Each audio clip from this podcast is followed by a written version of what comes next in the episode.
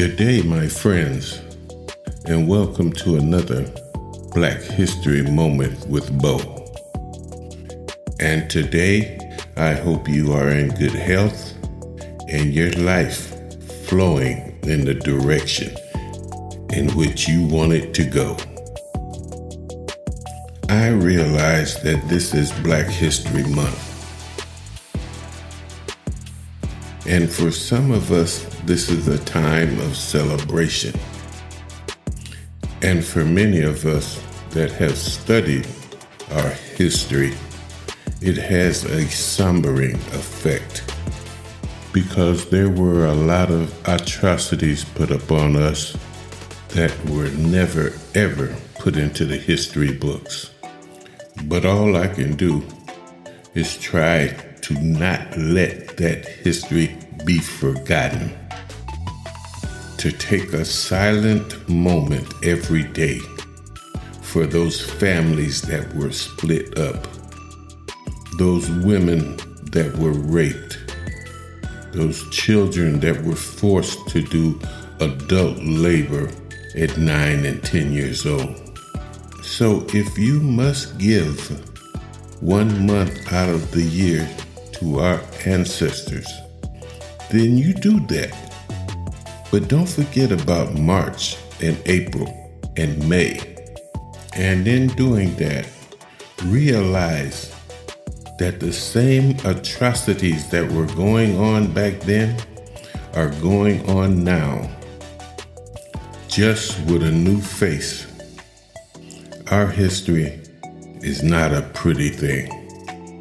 As a matter of fact, our history is very dark.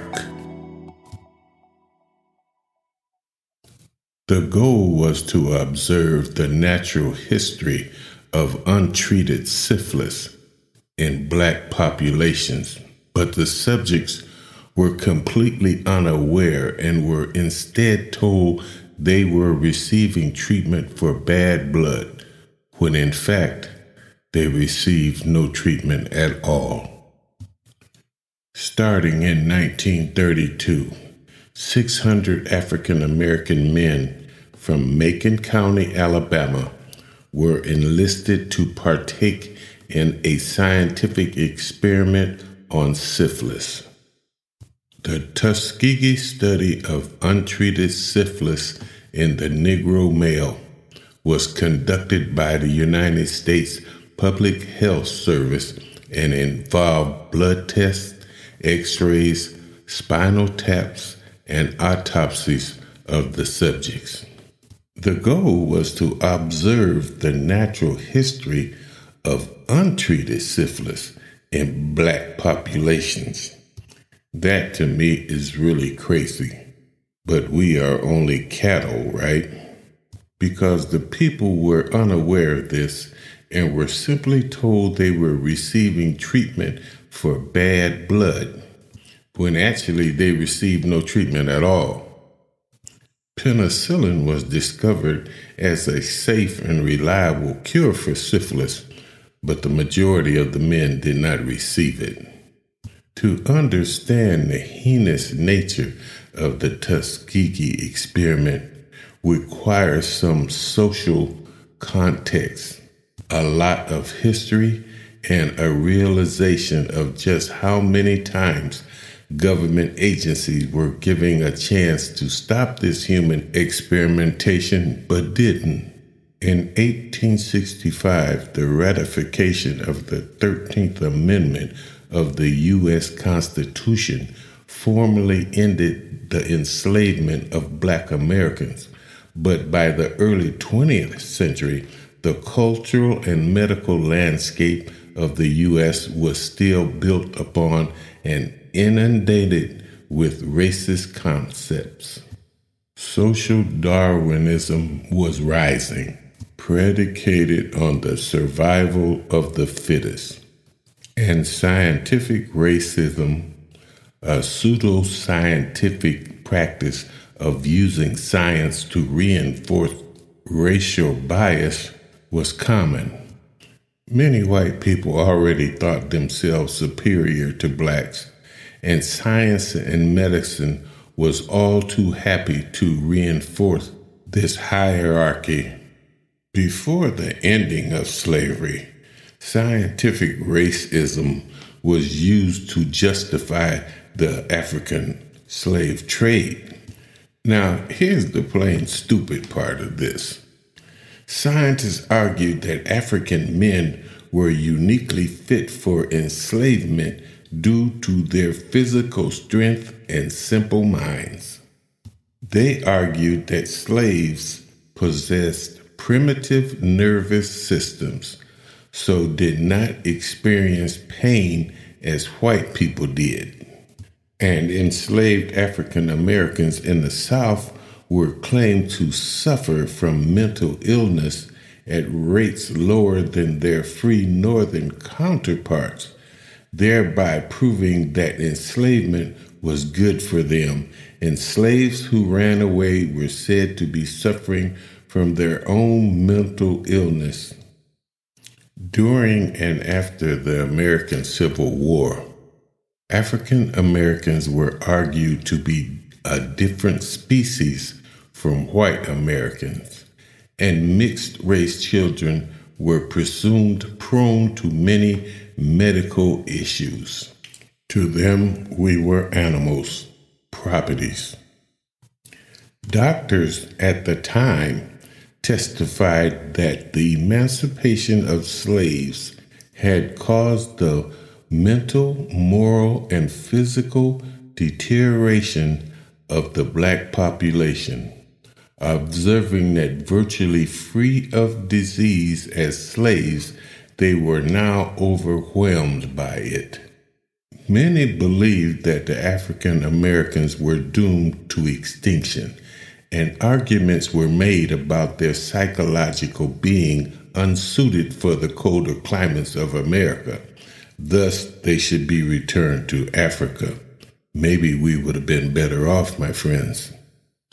Scientific and medical authorities of the late 19th and early 20th centuries held extremely harmful pseudoscientific ideas, especially about the sex drives and genitals of African Americans. Oh, here we go again, my friends. It was widely believed that while the brains of the African Americans were under evolved, their genitals were overdeveloped. Black men were seen to have an intrinsic perversion for white women, and all African Americans were seen as inherently immoral with insatiable sexual appetites. I think this always has and always will be a problem with white America. It is something about our sex lives that make them feel inadequate. It was with these understandings of race, sexuality, and health that researchers undertook the Tuskegee study.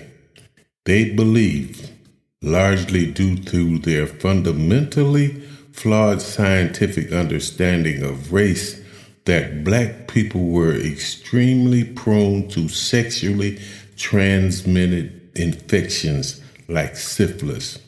Low birth rates and high miscarriage rates were universally blamed on STIs, or what is known today as STDs.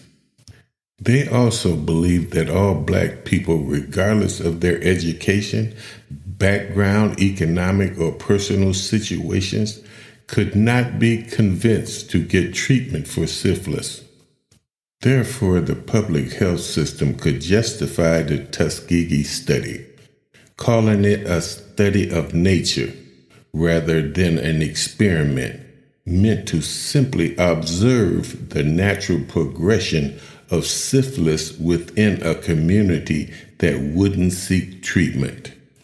The United States public health system set their study in Macon County due to estimates that 35% of its population was infected with syphilis.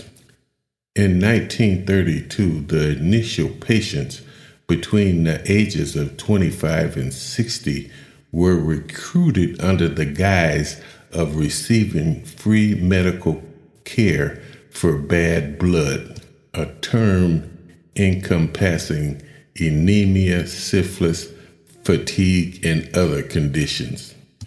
They were told that the treatment would last only six months. They received physical examination, x rays, spinal taps, and when they died, autopsies. Researchers faced a lack of participants due to the fear that the physical examinations were actually for the purpose of recruiting them to the military. To kill that fear, doctors began examining women and children as well. Men diagnosed with syphilis who were of the appropriate age were recruited for the study, while others received proper treatments for their syphilis. At the time, they were commonly mercury or arsenic containing medicines. In 1933, researchers decided to continue the study long term. They recruited 200 plus control patients who did not have syphilis, simply switching them to the syphilis positive group if at any time they developed it. They also began giving all patients ineffective medicines and ointments to further their belief that they were being treated. But as time went on, patients began to stop attending their appointments to greater incentivize them to remain a part of the study. The public health system hired a nurse named Eunice Rivers to drive them to and from their appointments, provide them with hot meals, and deliver their medicines. Services especially valuable to subjects during the Great Depression in an effort to ensure the autopsies of their test subjects, the researchers also began covering patients' funeral expenses. Many times throughout the experiment, researchers actively worked to ensure their subjects did not receive treatment for syphilis. In 1934, they provided doctors in Macon County with lists of subjects and asked them not to treat them. So even if you went to an outside doctor to get help, the doctors wouldn't treat you. In 1940, they did the same with the Alabama Health Department. And in 1941, many of the men were drafted and had their syphilis uncovered by the entrance medical examination. So the researchers had the men removed from the army rather than to let their syphilis be treated. It's hard not to hate, my friends. It was in these moments that the Tuskegee study, true nature, became clear. Rather than simply observing and documenting the natural progression of syphilis in the community as had been planned, the researchers intervened.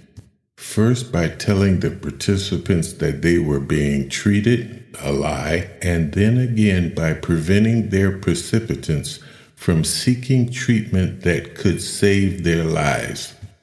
Thus, the original basis for the study that people of Macon County would likely not seek treatment and thus could be observed as their syphilis progress became a self fulfilling prophecy.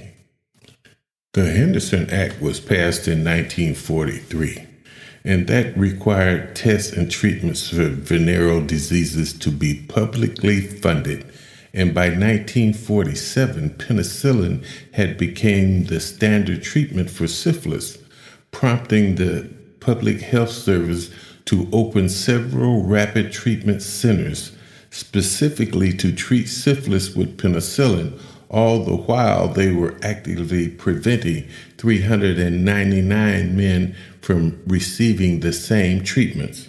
And by 1952, about 30% of the precipitants had received penicillin anyway, despite the researchers' best efforts. Regardless, the United States Public Health Service argued that their participants wouldn't seek penicillin or stick to the prescribed treatment plan. They claimed that their precipitants, all black men, were too stoic to visit a doctor, where in truth these men thought they were already being treated. So why would they seek out further treatment? Now check this. In 1965, they argued that it was too late to give the subjects penicillin, as their syphilis had progressed too far for the drug to help, while a convenient justification for their continuation of the study, penicillin is and was recommended for all stages of syphilis and could have stopped the disease's progress in the patient. In 1964, the World Health Organization published their Declaration of Helsinki. Both aimed to protect humans from experimentation, but despite this, the Centers for Disease Control, which had taken over from the United States Public Health Service in controlling the study, actively decided to continue the study as late as 1969. And it wasn't until Peter Buxton leaked information about the study to the New York Times and the paper published it on front pages on November the 16th, 1972, that the Tuskegee study finally ended. By this time, only 74 of the test subjects were still alive.